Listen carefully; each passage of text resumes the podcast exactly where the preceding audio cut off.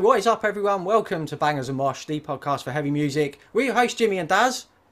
So, Defa is off on holiday in Turkey, but we are joined this evening by the brilliant Mr. Jordan Olds, aka Gwarsenio Hall.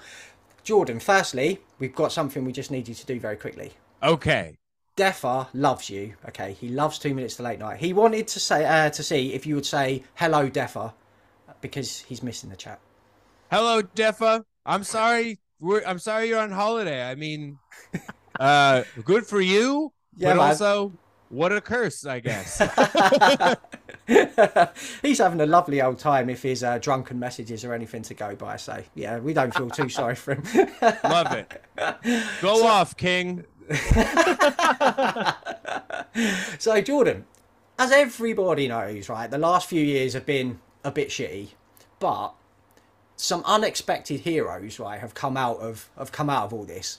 Um, Nat's What I Reckon on YouTube. Swearing Australian cook, chef, comedian, brilliant dude. Um, Frank Frank at Metal Injection as well for the uh, the Slay at Home uh, things that he put on, Totally. and you, two minutes to late night for your Oh, dude. Your those weekly covers were an absolute highlight of what was a a, a crappy time. Um, how much work went into those videos? Because the production and everything was so unbelievably great.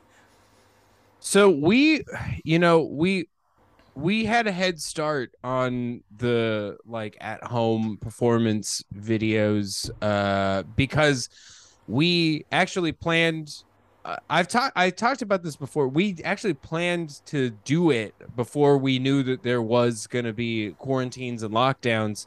It was a way of getting uh, to work with some guests that had a lot of trouble getting to New York and like Yeah. getting to Vitus because uh, we had it was initially just to do something with Chelsea Wolfe because Chelsea Wolfe had wanted to be a guest on the actual talk show for years, but she's the the busiest woman on the planet. She's got Yeah. her own she's got her own album, she's got her tours, she's got side project with her drummer Mrs. Piss. She was already starting to work on uh like uh, you know movie soundtrack stuff with uh like Tyler Tyler Bates. So there's she's just she has so much going on, but since episode 1 she was like, "Hey, can I come on the show and do Crazy Train?" So we built the uh we had always always we had also always wanted to do like a Weird Al cover. We thought it would be really funny to do a cover of a Weird Al original show. yeah, yeah. So so we built Dare to be Stupid around that to like test the template. So we shot that in like Feb February. We had the uh we did that and ACDC. Uh we we we had every we had that like kind of ready to go and then when uh, we were shooting that in February and then March happened. So we had time to kind of play with the aspect of how would it be fun to have people recording from their homes just at the beginning. We, Yeah. we got we got a head start on it and I you know, we kind of lucked out on that, but we were able to take this this this thing that was just supposed to be for the show, supposed to be regular content.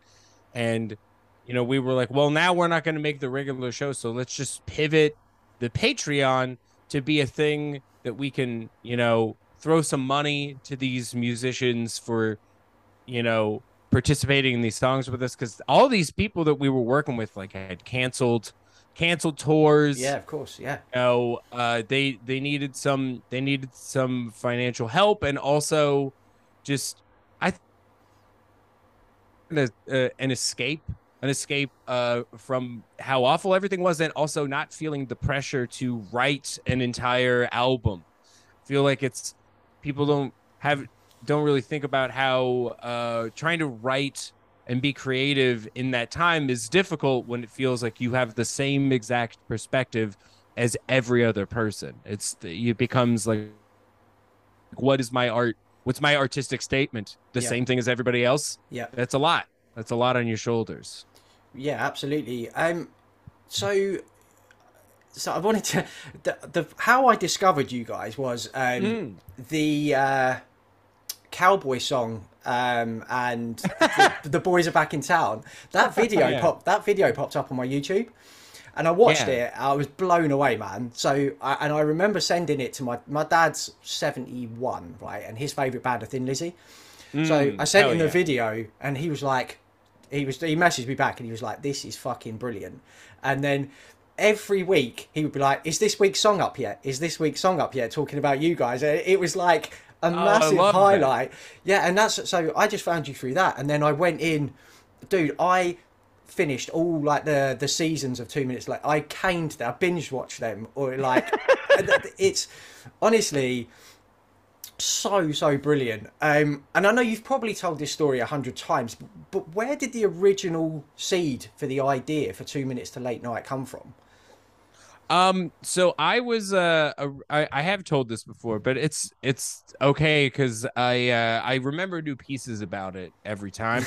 the initial the initial idea came from a music video idea I was working on. There's a doom metal band in Brooklyn called Godmaker.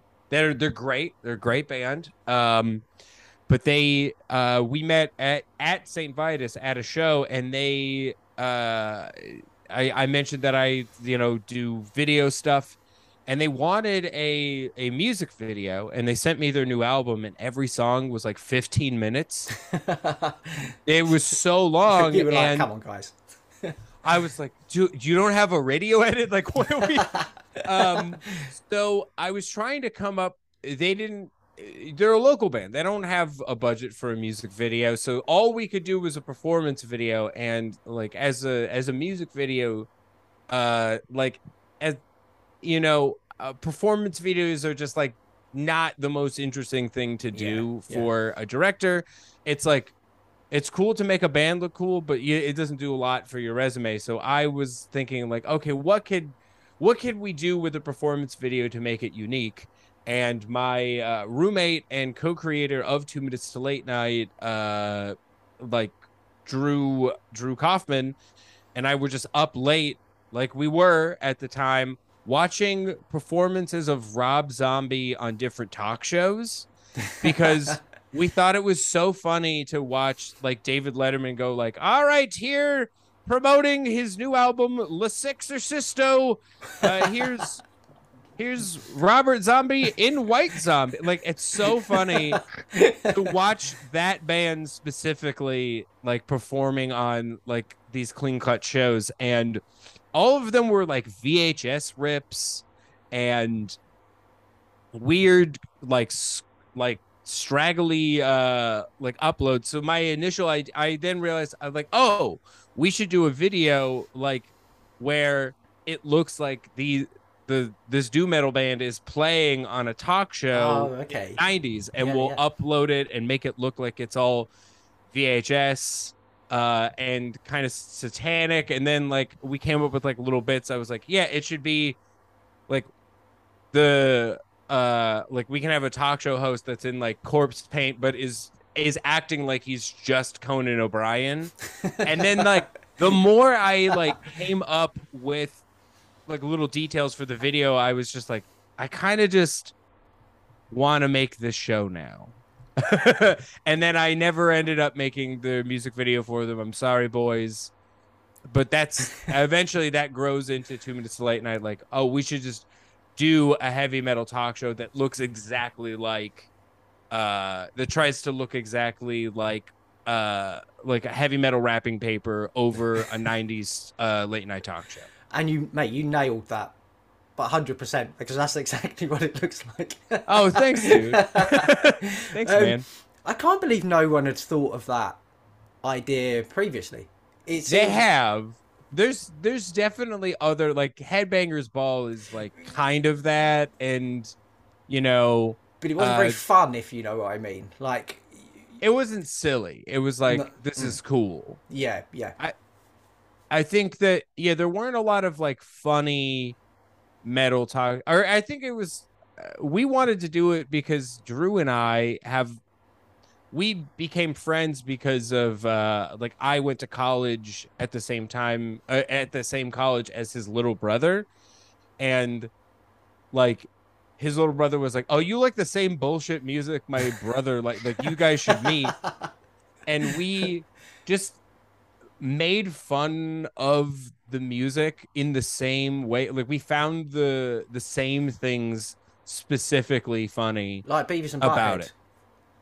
Kind of, yeah. I I mean, you know, like we we I guess we like both understood since we had a lot of normie friends, like we were aware of like how we looked to our normal friends and how how what the music sounded like to them. So yeah, yeah, yeah. I think it, we were able to make fun of it while loving it uh, in in a way that was similar, and so it was easy to create like a comedic voice.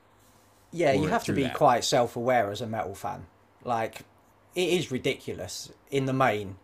So you know, you you, you, ha- you have It's to take. insane. Yeah, yeah, it really is, man.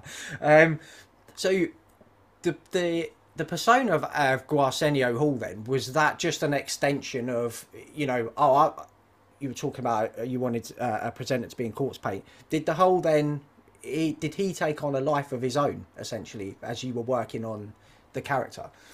So essentially, uh, I was not originally supposed to be the host of the show. Oh, okay.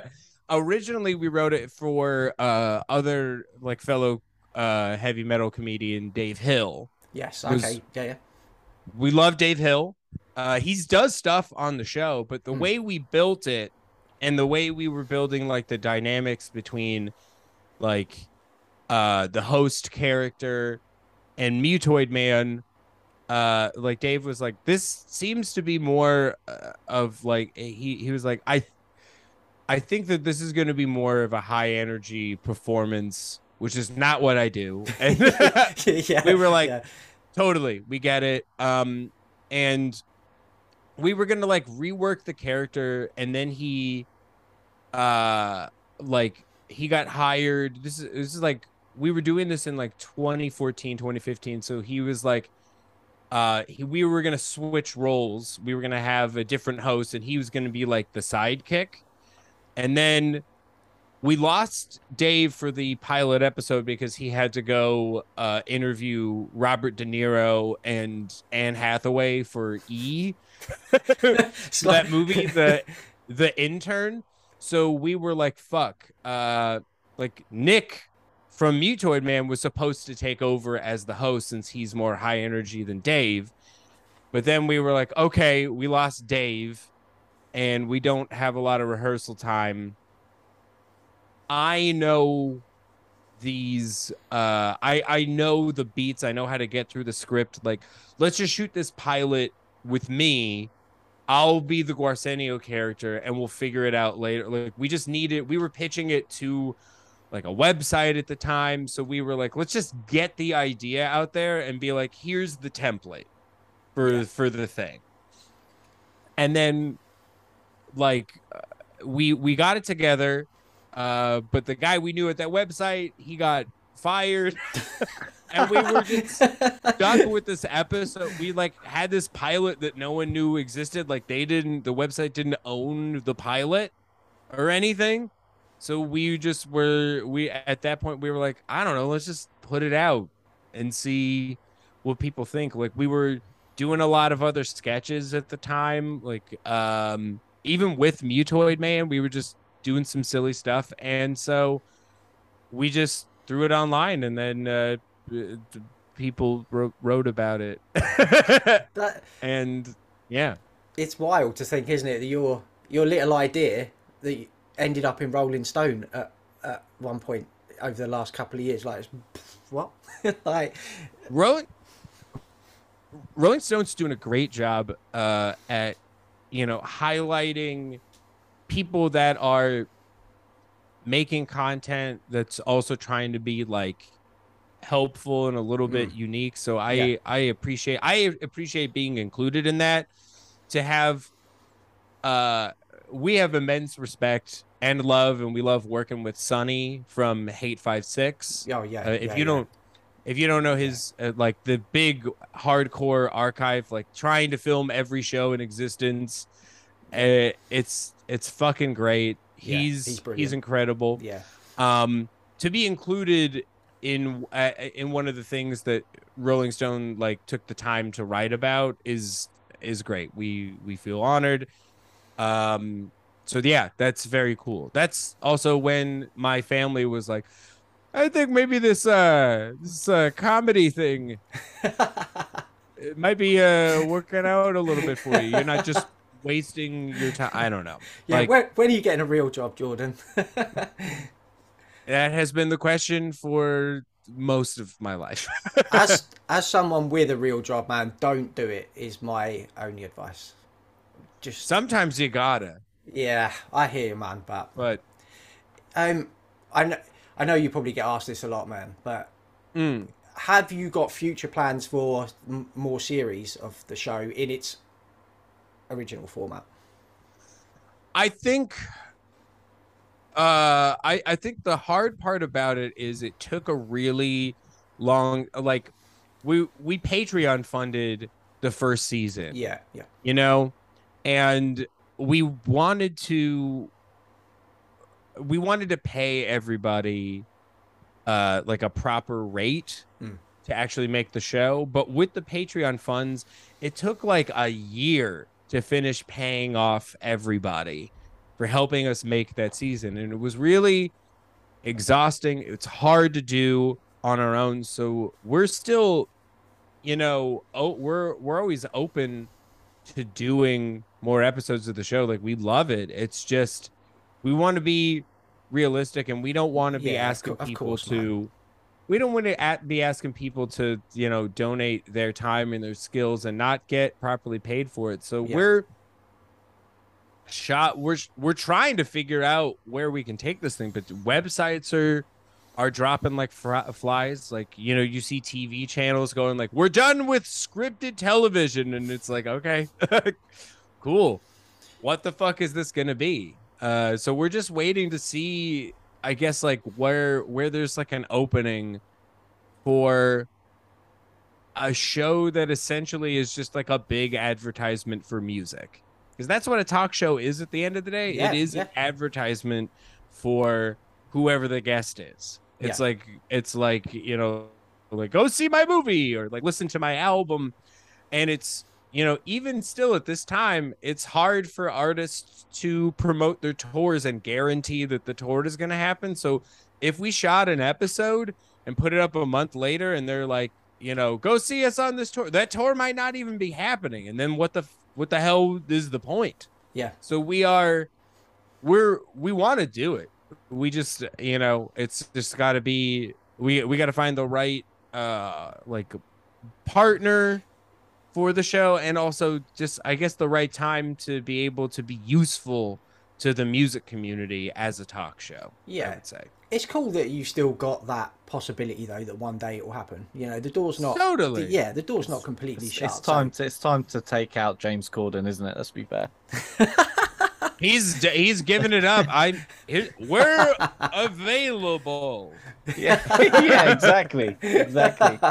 And we're pro union so that's that's so yeah. yeah um, so quickly going from there, um, then Jordan, not fest wrestling is now one of my new favourite things. Um, oh shit how, how did how did you get involved in that? Because you, Colin, and Alicia look like you're having the most fun doing that, doing that, uh, doing that show every week. It, it's so it's so good. So I, uh, uh, uh, how did I get into doing that show or just Yeah, yeah. How did how did how did you get into um, you know link up with Notfest and, and Colin and and get Oh. involved doing that? So Colin uh, and I met uh, doing uh, I was like uh, an episode of the Two Minutes podcast. Uh, Drew actually invited him to be a guest on an episode of our show Festival Schmestival, where I, we just I had a listened to that guest. today. yeah, It's James really was good. putting in the work. It's really good. yeah. I'm I'm a signed you. up butthole to your Patreon, man. So Oh, dude, thank you. That, that's a pleasure, man. Thank you so much, man. I hope it's it's uh worth it. We're we are, you know, we we haven't been doing that podcast for that channel because uh I'll just say it now. Like we're trying to work it into being an actual Not Fest show. That's actually how I got in contact with Not Oh, Fest. Wicked. Okay. is because they hit us up to do some content and we, we were like we literally have a show about festivals your website is about festivals Let's go.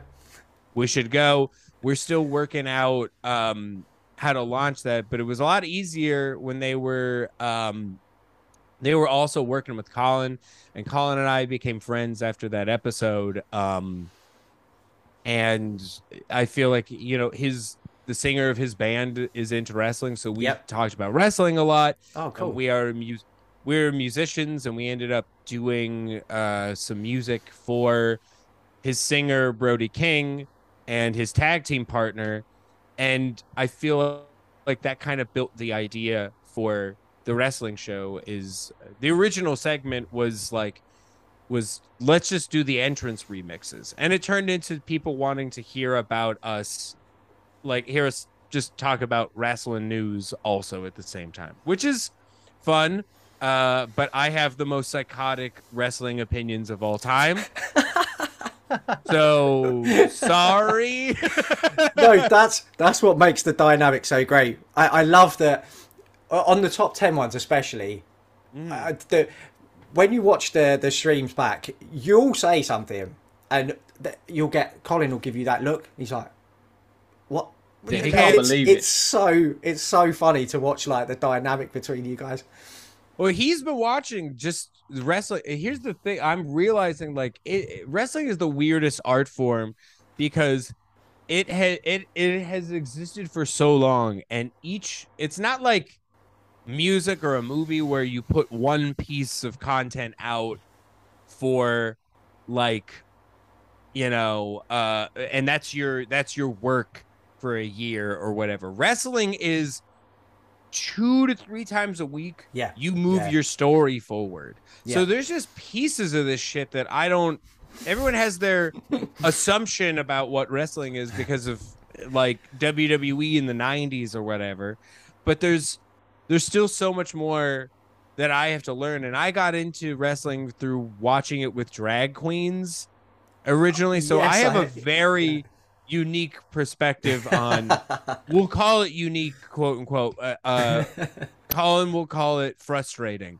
Um, but i you know i have very specific things that i look for when i watch wrestling. Like i'm here mostly for like comedy and for the sports side of it i like watching it as a like i see the benefit of a sport that's predetermined is that you get to decide who your champion is and you thus decide who gets the platform. yeah. So I yeah, think watching it through that is and seeing how you know diverse you how how you can tell diverse stories through that is what's most interesting to me. So laughing and also diverse platforms are kind of why I'm into it the most. And I'm learning through Colin and you know a lot of uh my new wrestler friends like how to how to watch and appreciate you know wrestling wrestling more. Yeah, yeah, as Like- an art, yeah,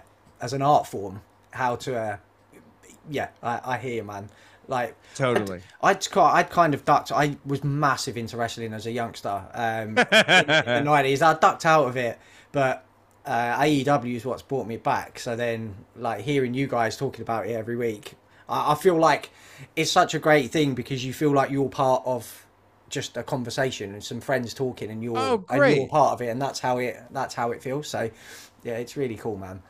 man that feels great uh to know man i i'm glad that you enjoy it i'm i like i'm totally fine talking about my uh, talking about wrestling and talking to my friends i'm glad people enjoy that i hope you guys also enjoy the the the chaos of the entrance theme segment that's, That- that's my favorite part still That is the best thing on TV at the moment. On it's that every like every week, the- the uh, That's insane to say, but the Cotton Thank Eye, you. the Cotton Eye Joey Bear Man has me in fucking fit. And this week, the uh, Cotton Eye Entertainment was.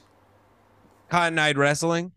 I will Yeah. wear. I I think I Oh, tweeted no! you guys. Yeah, that's We lost our friend Yeah. Daz. He'll he might be back, but um, yeah, I tweeted. There he is. Wait, there he is. I tweeted you guys. I would wear the fuck out of a Cotton Eye wrestling T-shirt. So if you uh, if you ever make one, man, I uh, like we we we joke about how like we're we're we're we're like if if the Slipknot guys find out that we're doing that, like we'll be fired. but I would love to make that shirt. I would love to. It's so good. Um, so Jordan, let's then dive a little bit into your uh, sort of story with music. What um, were you brought up in a sort of a musical household? Did you have a lot of music around you as a kid?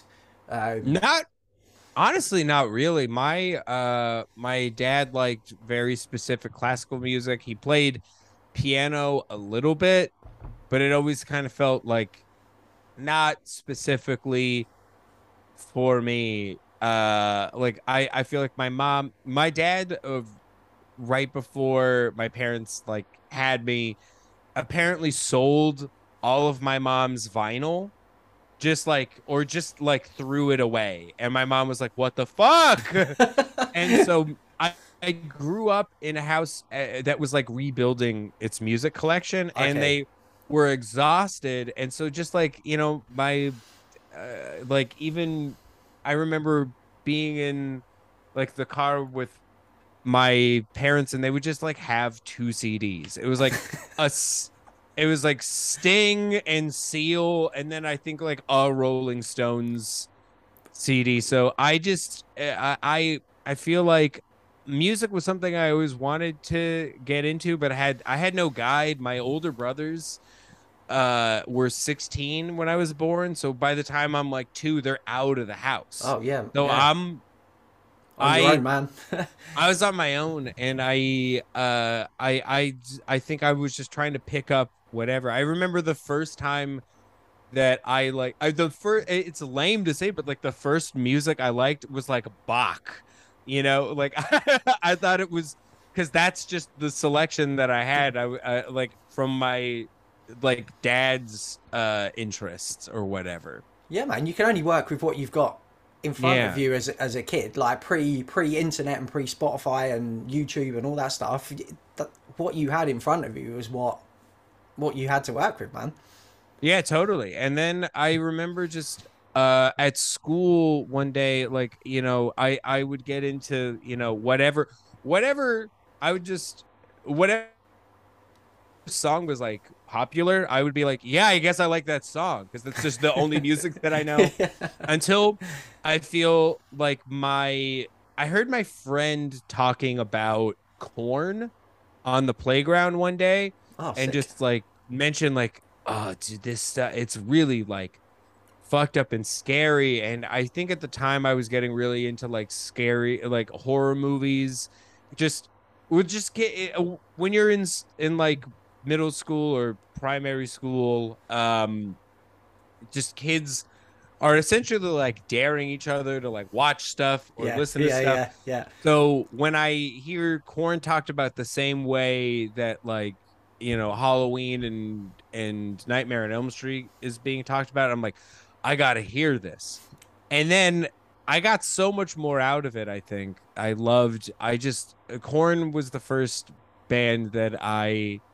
They were my first favorite band, for sure, and they get me on the on the track to metal because I think it's it's right as like issues is out and then untouchables happens and they play i remember the mtv uh metallica icon show thing and then that i think that that started my metallica journey and it just all kind of have from there it just like that's the inciting incident Yeah, man. One band opens the door, doesn't it? And like I think I've said, I've said before, when you're young or, or whatever age you are, and you discover heavy music, you have like a reaction. Your reactions are like, "What the fuck is this?" or whoa, what the fuck is this? Like, Yeah. n- no one ever hears like Slayer or Pantera or whoever, for- and it's like, oh, that's all right. Like you, you either Yeah. go that way or you go that way, and like, yeah, once that door's open, man, like it's a whole new world. Totally. Yeah, that's I think that and that's I uh I think my favorite part about metal music is that it's uh is the variety of it. Like it's the every music every style of music I think has like the ability to be emotional and poignant. Mm. But metal is kind of the only one that allows itself to be that silly. And that's why 100%. I- yeah, yeah, yeah. I think that that's kind of why I enjoy doing the show and covering songs from you know all these different genres and making them metal is to try to be like come and play in this sandbox. Like it's silly.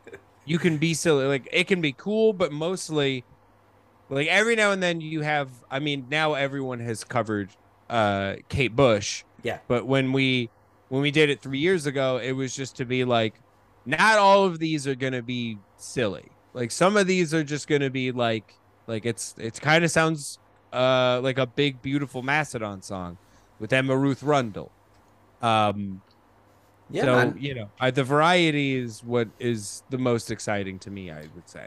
Yeah, hundred percent. Um, I mean, a lot of your your Rush cover um, made me go down a Rush uh, wormhole because I'd never really listened to them before. Um, but You and he- me both, man.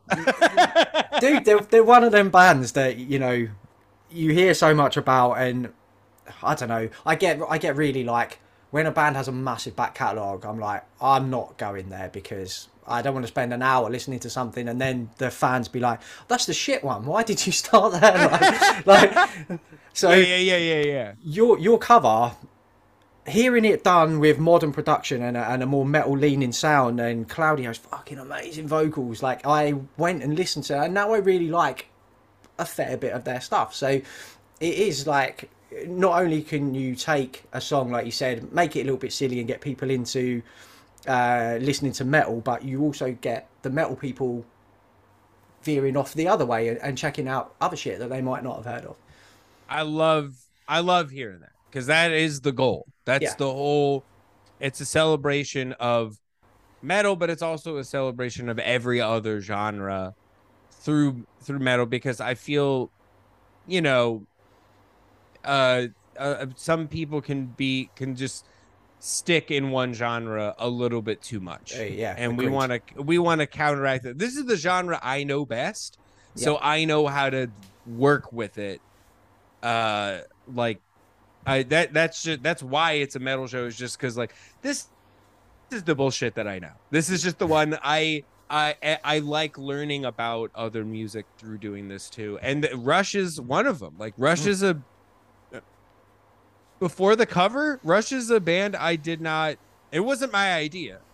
That was the Rush cover is all Bill from Mastodon. From like he had a good I he had a good time doing the Kate Bush cover with us awesome three years ago, and he was like, "Hey, uh, what if we covered? Uh, what if we did like a Rush song with like um, Danny from Tool and Les Claypool?" And I was like, "Well."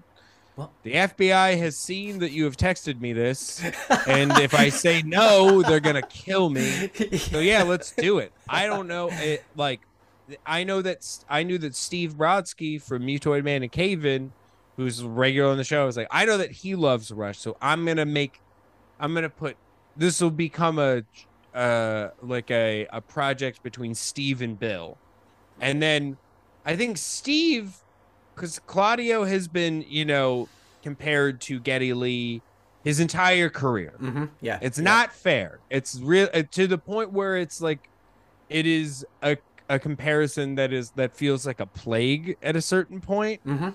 Um and Claudio admitted that he's he's like, "Yeah, I don't I not really I didn't really know Rush before people started comparing me to him."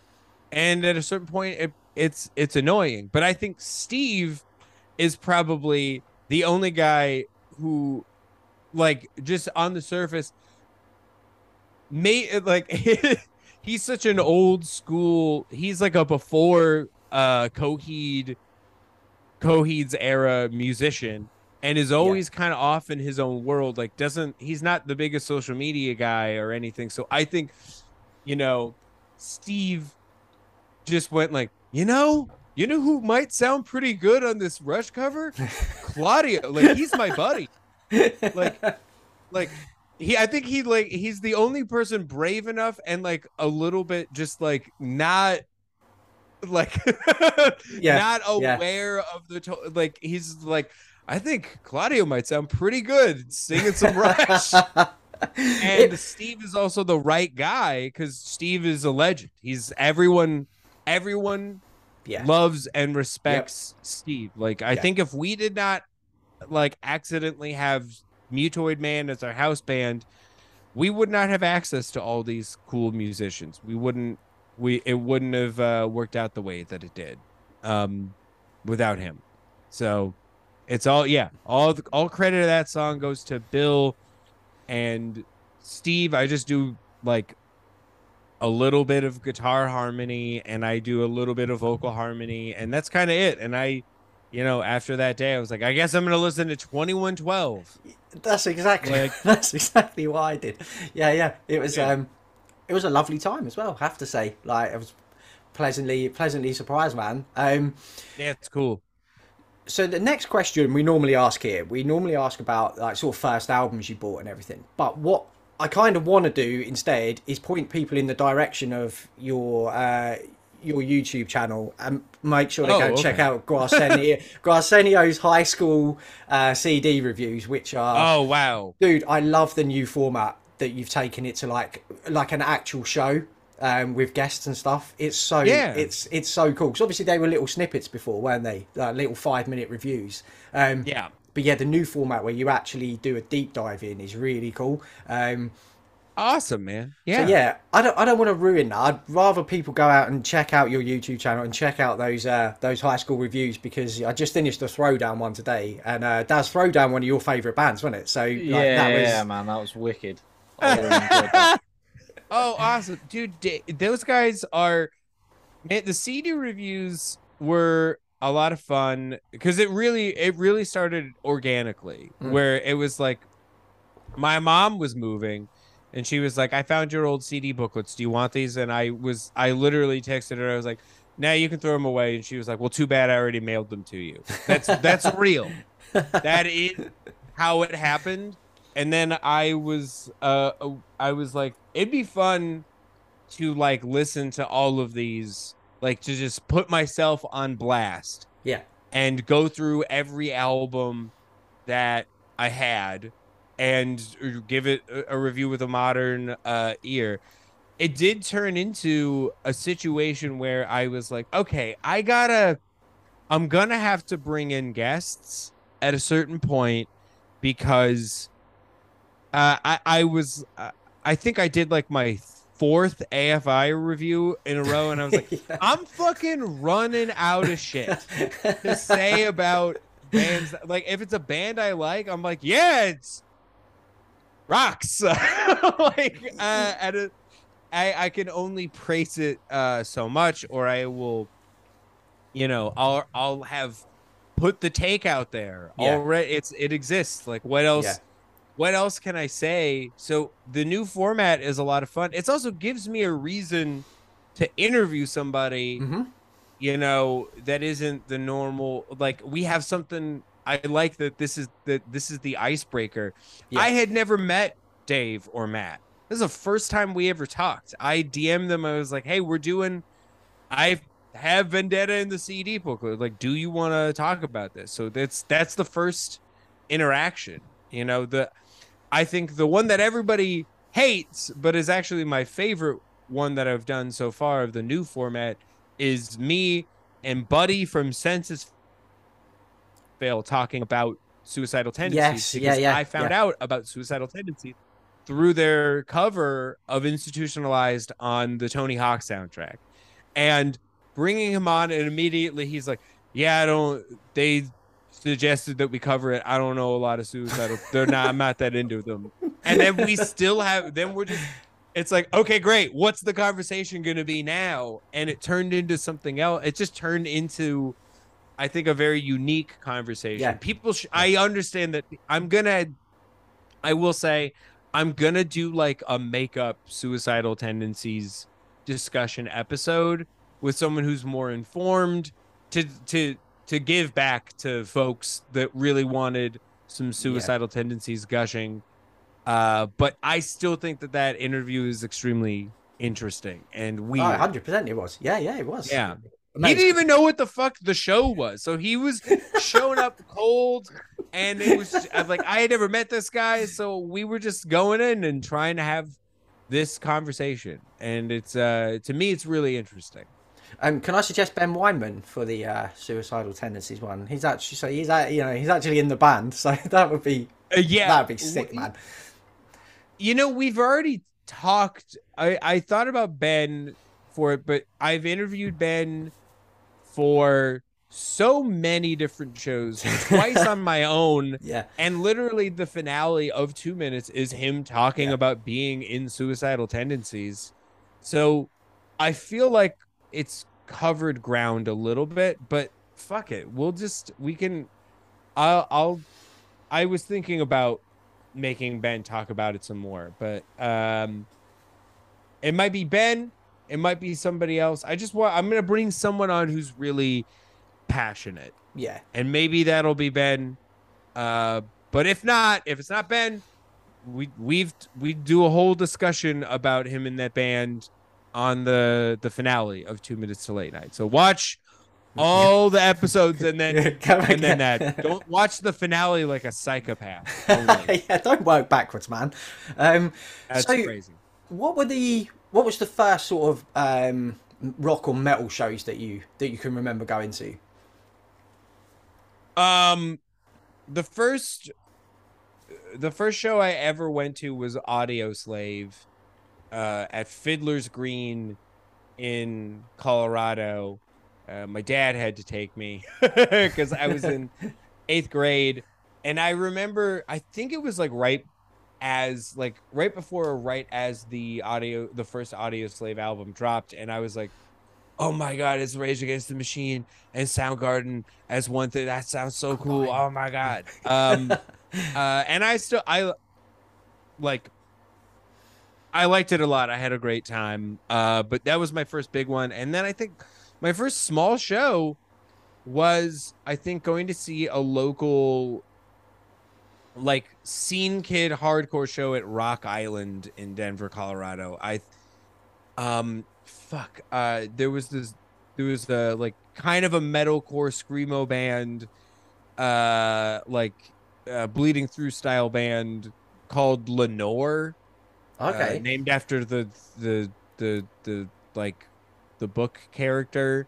they're from I've never talked about them about this on anything so this is this is fun they're they're the first local show I see and I was like oh my god I love this and then I I love tiny local hardcore shows. They're uh, a lot of fun. I, there was another band that played, and I can't remember what their um what their band was. They're, they're it, they had like a Texas uh in the title name, but Oh, they weren't they weren't Texas is the reason. oh, there's, I was about to say yeah, Texas is the reason. not Texas is the reason because that's like emo, Mm. and and they rock. Uh, but they were called. They were, uh, they were also really good. I had a really it like, uh, it just finding out that there was a hardcore scene. Yeah, Uh, felt felt big. It felt like I found, you know, it, whenever you find your local scene, you're like, ah, my people yeah. and then and then it's it's kind of not that but you still it's an exciting moment for sure So did you have? Did you grow up in um, New York then, Jordan? no i grew up i was born uh, my history of places is Oh, born i was born in Ro- in new york but i was born in rochester new york but my entire family is from like queens like okay. the nanny Fran Drescher Queens. um uh and they all talk like Fran Drescher.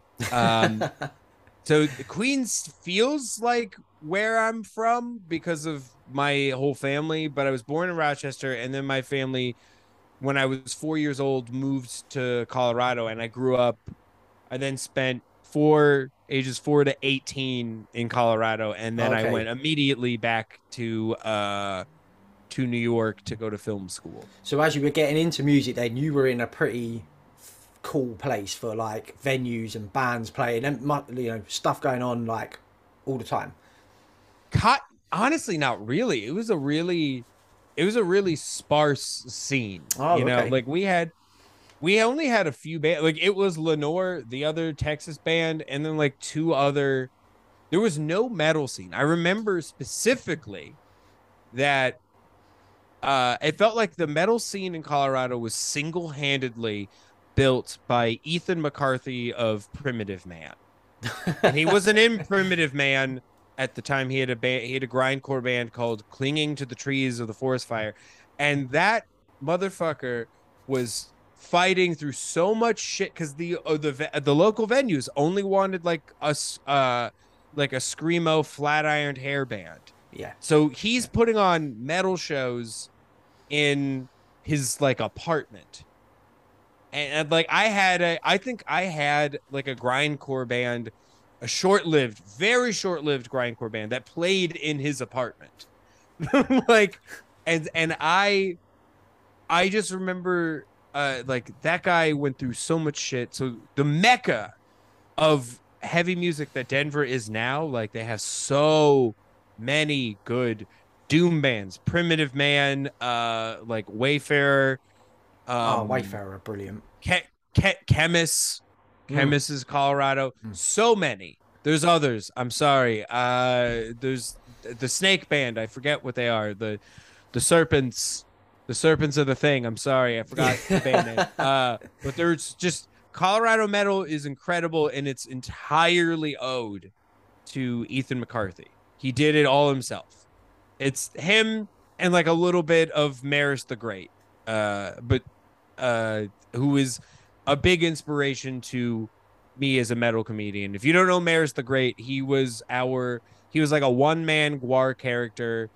Uh he was like our town's elvira and he participated in all like aggressive music shows. He was just a very fun character. Uh he had a he he's a uh he is a gay man. So he had a he has a punk band whose uh name i can't say as a straight person it was Maris, Maris the Great and the People of Death. Uh, Google them. Fucking awesome. Maris, we love. I love. I love Maris. I would love to get. I would love to do something with Maris. Uh, but it's he's hard to find. Um, but yeah, huge. Uh, I think that yeah, metal in Colorado uh, struggled when I was a teenager. I was the only. I felt like I for a long time I was like the only metal kid in my friend group. You know, as I talk about on the CD reviews, all my friends were into pop punk and screamo, and I did my best to get into it. There's some of that stuff that I still like, but mostly it was a lot of me suppressing my love for metal and you know watching someone like Ethan passionately fight for it like for the for the metal that uh the the most purposeful version of metal yeah. the version that uh has a message and wants to frighten people and Yeah. repulse people it's that guy fucking rules and he saved that town he created the scene in that town Yeah, that's for such a strong. Every band you mentioned there, like the my, the Khemmis album was. I have not stopped listening to Oh. it since it came out, man. Like, beautiful uh, yeah, beautiful, absolutely beautiful stuff Um, so, what was your what was your first sort of dives into actually playing in bands yourself? Um, did you start playing guitar uh, at a younger age, or was that did that come later as well? I think I always wanted to. I started playing when I was in eighth grade. Um, I never really had a band that stuck. Like this is two minutes is kind of the the most consistent thing I've ever done musically. Um, I just I would start bands. We would, you, you know, I I I never really had like the confidence to drive my own project. I was a really shy kid growing up, and so I was never ever really like the leader of the project. So I would just be kind of doing what I'm told, and usually, uh, what happened is is that you know, uh, like I would I had I every band I had was we'd start the band. Two of the members would get in a fight. We'd play a show. uh, we'd break up middle of recording. So I, it's like none of my projects even existed. A lot of the band names, I can't, I can't even remember the name of my first band. I remember the grindcore band was called like Armoire of Doom, which is like a Aqua Teen Hunger Force reference. Uh, and yeah, I don't know. I've never had uh, much consistent uh, like band stuff, but I just played guitar uh, as much as I can. How wild is that though? That you've gone from like none of your bands ever sort of stuck around or did, and now you're playing guitar with Danny Carey and Yeah. uh, and Bill Kelliher and you know like Marty Friedman and people like this. Dude, Like what the fuck must be fucking mind blowing, man. it feels I, it feels For real. unfair. it feels not I don't I I feel like I haven't I it feels like I haven't earned it to be honest. like um I, I hear you, man, but I I'm. I I I I'm grateful uh that it's happened Mm. and that this is like a format that people want to uh participate in.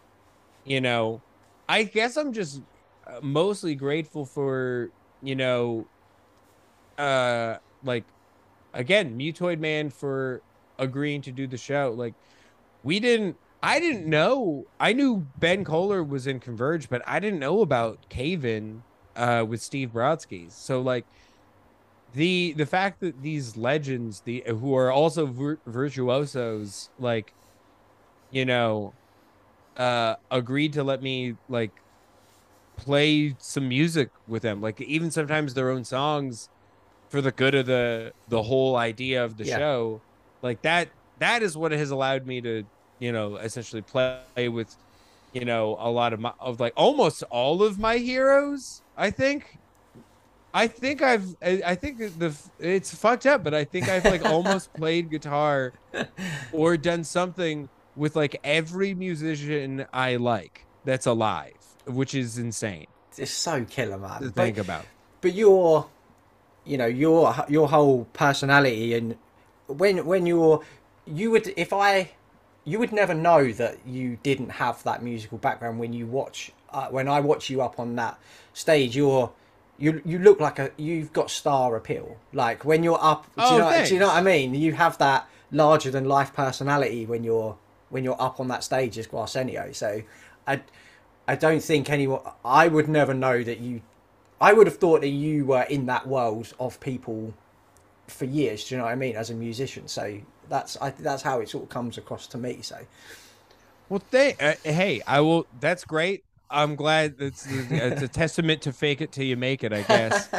Um, but I, uh, you know, uh, in, in those performances, I definitely, uh, I definitely put like stage presence over playing. So uh, some of the some of the playing is not the cleanest of all time when we're on stage. So, you know, you do what you can, but I uh, you know, uh I I appreciate I I just I I try to not look at it when I'm playing on these songs or doing whatever. I don't I don't I I want it to be not about me as much as possible. Like I'm there for like fun. I'm I want to just be the glue. Like even as like the talk show host, I was like, okay, my job here is to just be the steering wheel Yeah. to get us where we gotta go. Like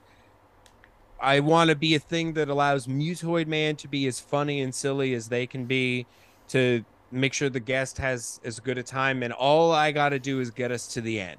yeah, That's it. Yeah. It doesn't matter. It doesn't matter about like whenever I build one of these covers, I play everything at the beginning and then I figure out what what I'm gonna play at the end depending on who wants to be a part of the song. Yeah. So I'm like, here's the idea because and I will come up with I'll build the cover myself, the vibe of it. Usually because I'll I'll be like, this is a song I want to highlight. And I think that this is the way to play it, it to the vibe that will do that will give it uh its best shot at being liked by metal people and Yeah, also people yeah. who like the original Mhm. uh like a, a way to appreciate it in the new genre Yeah. and then you know i'm just there to fill whatever shoe i gotta that's what, it's honestly why for the hardcore summer series which is still coming out we still have other hardcore songs Oh, nice. uh we're building we're i think they're they're coming out like four four at a time like you, you know like here's four then we'll rest it's probably going to keep going into the fall or whatever Oh, because wicked. i'm having a good time Yeah. but with these hardcore bands it's it's more for them i'm like they don't fucking need me it's the, i want them to you know uh do the tribute to the people their peers Yeah. in their in their circle Mhm. and to their heroes the way that they want to so i Yeah. everybody all those like i don't touch those i'm not a i'm just there to help coordinate i'm like essentially just like a production coordinator and then i'll mosh and if something desperately needs something at the very like if there's a gang vocal i'll get in on it. Yeah, if there's yeah. like a a harmony vocal i'll get in on it but i'm not playing guitar i'm not that's a platform for these other musicians and that's really at, at the end of the day what two minutes to late night is is a platform for other people to be creative. So i i'm grateful that i get to participate sometimes but i really don't want it to be about like uh like J- who jordan olds gets to play with. Yeah, it's really hmm it's really about the other musicians interacting with each other. Yeah, yeah, I hear you, man. That's a, it's a it's a really nice perspective to look at it uh, from. I think. Um, so outside of sort of heavy music, uh, Jordan, is there are there other uh, what other genres do you uh, are you into that you like to? Are you a hip hop guy? Are you a pop guy? Or I love I I feel like um as I've as I've like grown older, I think I don't like genres and I don't even I don't even know if I like this is going to sound really up my ass, but I don't even know if I like bands entirely. I like like full albums. I think Uh, it yeah, like there's yeah, always yeah. even with my favorite bands, like there's usually just like an album that I'm visiting when I'm there. Like when I want to listen to Metallica, I'm just I'm honestly I'm just listening to Ride the Lightning. Um mostly I'm now participating in uh and Justice for All a little more because I have I have Apple Music and I can put and Justice for Jason on my phone. It's just yeah, man. like the album and Justice for All is too hard to listen to, even though I like a lot of stuff from it. But yeah, I'm kind of I'm just I just I find the album that I get most attached to, and that's kind of what I listen to most of the time. And there's just albums over all types of genres that I hear. Yeah, uh i i love i love i love every genre i think that there's an artist or albums that i like in kind of anything i don't there's no it's corny but there is no such thing as like a bad genre there i no, I, true. I and i yeah. and i think these days the uh like everything but hip hop and country like those people are don't exist anymore i think everybody like likes ev- like there's beautiful country that's not just like Bud Light and uh, like hitting your wife or whatever. yeah, yeah. Like, Tyler Tyler Childers is will break your heart. That that guy is an unbelievable musician and songwriter. Uh Sturgill Simpson is unbelievable. As far like country has incredible artists. I think you can count um uh, Orville Peck is unbelievable. Like modern country ha- will shatter you more than most like uh sad metal albums, to be honest. So Yeah, I think having the world of music at your fingertips as well. I don't think there's an excuse anymore for just uh, writing off a whole style of music without Totally. without diving into it, man. Like you've got you've got it there. Just try it. You know, like who There's knows what you'll get out of it. Yeah, if if someone's like, I'm not into blank genre, it's like, dude, you haven't heard the version of it that you Exactly. do like. Yeah, exactly that. Yeah, Yeah. hundred percent. because there's like technically testament and primitive man are the same like genre they're Yeah. both metal Yeah. they're completely fucking different like Mhm. my my my girlfriend was not a metal person but she's now found all this metal that she loves. Like she loves converge blood moon she loves the Chelsea Wolfe. Like lingua ignota is her favorite artist in the world now. Amazing. and also vice versa uh, she's gotten me into a lot of different stuff. Like um i i like we're putting out a cover on monday of uh her favorite band.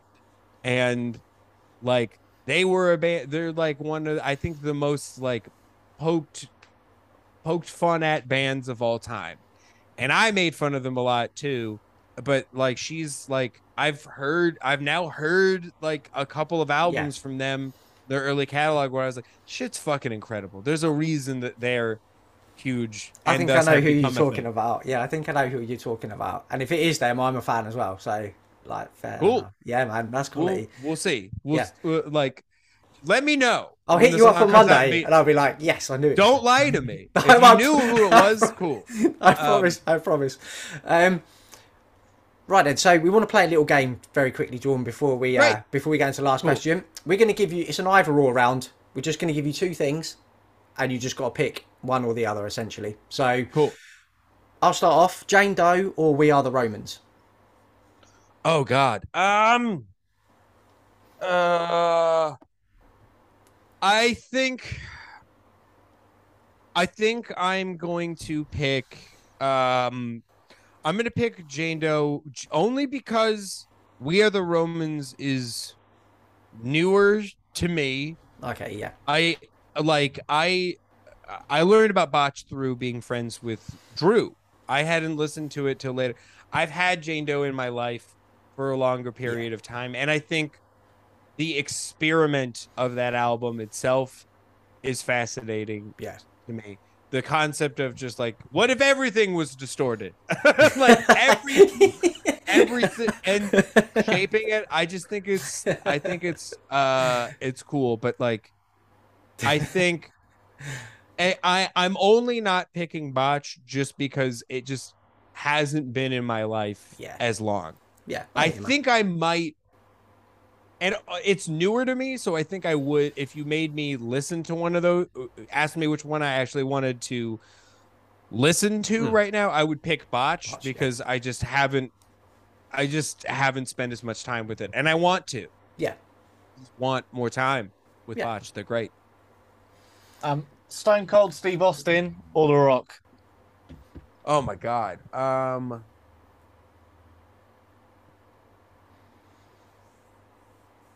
i so stone cold steve austin i will acknowledge is like the most important wrestler of all time like his honestly i don't think the i don't think that the rock even becomes as big of an icon if it isn't for being the catalyst Yeah. to stone cold steve austin and like uh, he's still the blueprint for success in the entire industry. Yep. um if it literally if it isn't for him not like re- wrestling is is is niche forever. It never has a mainstream boom. He is the main i think he he's bigger than hulk hogan. Uh but i'm going to pick the rock for a pain in the ass reason and that's because he i think when you i realized like this year that technically the rock is an Elvis impersonation. yeah, yeah, yeah. yeah with So the fact- he does like a load of Elvis covers, doesn't he? He's I realized I was like, "Oh my god. He's an the earliest incarnation of the rock is is he's Elvis. He has the sideburns. He's calling himself the rock Yeah. instead of calling himself the king. Like that's what the gimmick is. Then the fact Shit, yeah. so when you uh, so the sheer concept that an Elvis impersonator is the highest paid actor in the world right now and is being mocked at, at, at, like in his the fact that like uh an Elvis impersonator like could throw his wig in in like a, a, a- to to be like the most important entertainment figure of all time is hilarious and I respect the grift and I respect the hustle. So I'm gonna go The Rock for the sheer fact that he's an Elvis impersonator. the and audacity of the man. Yeah. It's so fucking funny that it's an Elvis impersonation. So I gotta go that. I gotta go The Rock on that. Right, I'm uh, sorry for this one, Jordan. Uh, David Lee Roth or Sammy Hagar? Oh, D- D- I'm sorry, David David Lee Roth, but I do not hate Sammy Hagar. Okay, cool. I don't hate him, but David Lee Roth is the greatest frontman of all time. Of Yeah. all time. It does not get better than him. He's just he's a freak of nature and I love him. Agreed. Yeah. Method Man or Ice Cube? Oh god. Um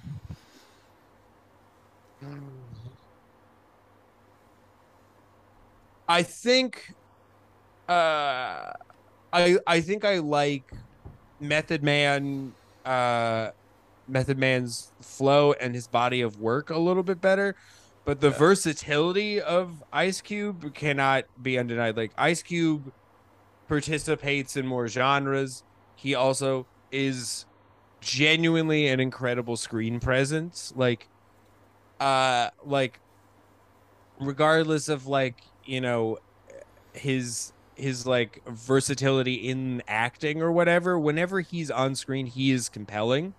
Like you when you watch Boys in the Hood or even the Fridays, like Yeah, the fact Yeah. that he's essentially doing the same thing but is equally compelling dramatically as he Yeah. is com- comedically, it fucking rocks. Ice. Cube rocks. So Method Man, I, I wins in in the actual like I like Method Man songs more and his the Wu I like I'm more of a Wu Tang guy, but Ice Cube overall for just the amount of stuff he's been able to do. And, Like and Method Man has acted what and only How High in Garden State, so yeah, yeah, Yeah. Yeah. Yeah. Neither of them. I don't know if it Oscar, I don't think. Yeah. um, uh, Judas Priest or Motorhead? Oh God. Um. Oh, I know it's a sin to most people, but I'm gonna go Judas Priest. Judas Priest for the. I again, I think it comes down to ver, variety. Yeah. The fact that Judas Priest, Yeah, yeah, yeah, yeah. like, they've been every type of band. Yeah. They put Mhm. out Turbo, and people are like, "This is too wimpy," and then they they they the fact that Painkiller comes after that. They're so ridiculous just- when you think about it. like uh, that's an incredible fuck you that I don't even think was intended to be directly a fuck you. Yeah. But it is Yeah. Rob's I thought here's how fucked here's why it's really Judas Priest uh for me. And it's because I found out about Tim Ripper Owens. I never had heard his stuff. And when I was getting into the Judas Priest catalog, I heard Painkiller. And since I don't ha- I didn't have a guide, I assumed that Painkiller was Tim Ripper Tim Owens. Okay. I thought that that was a Tim Ripper. I was like, people are sh- maybe are shitting on this guy too much. Like this kind of kicks a lot of ass. um, I do actually, I do actually, I think that Jugulator's a pretty good album. Like lyrically, it's dog shit, but as an actual, like the music is great, the melodies are great. Um, but like, I don't know, Rob is the fucking shit. You Yeah, know, you can't like, dude, for like, uh, this is gonna sound uh really fucked up but i think that there could i i feel like there could have maybe been uh i'm not gonna actually say this i was gonna say there maybe could have been another motorhead but no there couldn't have been um but the uh like the the fact that like rob is really the first successful like queer uh member of like the rock and roll scene Yeah. that Mhm. like when you think about it like Yeah. he's Mhm. he's people were like he came out in the 90s i was like that's the only that's only because that's the first time anyone asked him the question like like Yeah, it was he's- pretty obvious, guys. Come on. yeah, it fucking c- completely rocks. He tricked the entire metal scene into dressing in Yeah. BDSM gear. Judas Priest fucking rules. They uh, just for the var- so yeah for their variety, um, and what they've done. I gotta go. I gotta go. Judas Priest. I fucking love Motorhead though. I'm not. yeah, same man. I Yeah, like. yeah. How can you not? Eh, yeah, exactly, exactly that. Yeah. Um, Trustkill or Ferret? Oh my god. Yeah, Oh my brutal God, one, fuck! well, that was a, Um, that was a good one. D- I mostly because like, dude, those two labels uh, get me into hardcore. Like, I'm in my CD booklet. I have progression through regression from Ferret and Blood, Sweat, and Ten Years from Trustkill. I those are literally the two things. I bought those on the same day, so to me, they're both inciting incidents to me getting into hardcore. Um, I think I'm. I think I might have to pick Ferret just because, like, Trustkill. I love, I love 18 Visions. I love Throwdown, uh, but like, I think, you know, a, ba- a band like Every Time I Die has more of an impact on me. Like, Didn't Ferret have? Um, did they? They did of Malice and Magnum Heart by Misery Signals as well, didn't they? I They did. They had that. They also had. Um, they have. I think they had Nora, and they That's had right. kills. They had Killswitch. I think at a certain point, They if did, I'm yeah. not mistaken. Yeah, I think I gotta go. I gotta go ferret on this one, but that was fucking hard. Sorry, man. that was the hardest. That was the hardest one so far. God damn. God damn. So we'll we'll uh, we'll leave we'll leave the either ors on that one, Jordan. I don't want to don't want to scramble your brain anymore, dude. But the very last question, the very Okay. last question we have for you. Um, someone asks you what metal is.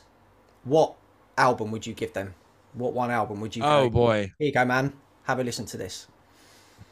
Um, I think it's hard because I would get. I've learned to give different people different stuff. Mm.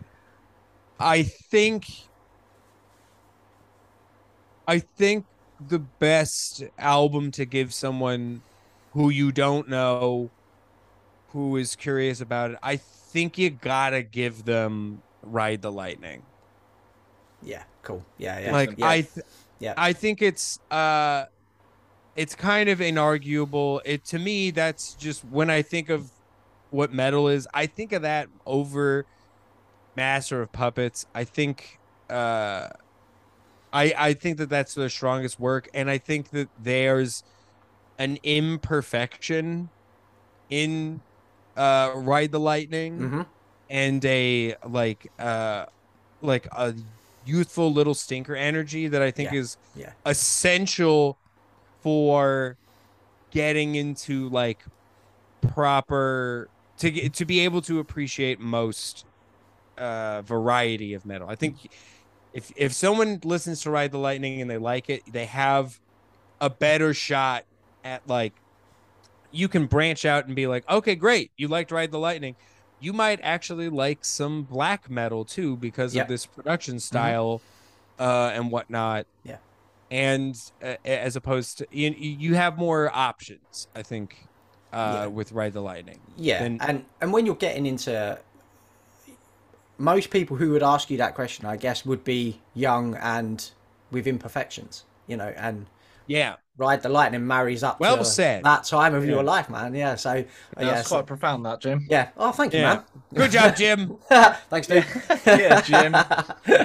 um, so Jordan, that's it, man. Thank you so much for joining us, dude. I've fucking loved every second of that chat. Like, as a massive fan of you guys, like, yeah, I've thoroughly enjoyed that, dude. So, um, I had a great time, fellas. Thank you for having me. Thank you, man. So, um, yeah, thanks everyone for listening. Um, we'll be back soon. We've got a uh, another real cool guest lined up, hopefully next week, who is a good friend of Jordan's actually. So uh, keep your Oh shit. yeah, man, keep, keep your eyes out for that. Um, so until then, yeah, uh, be excellent to each other. Party on, dudes.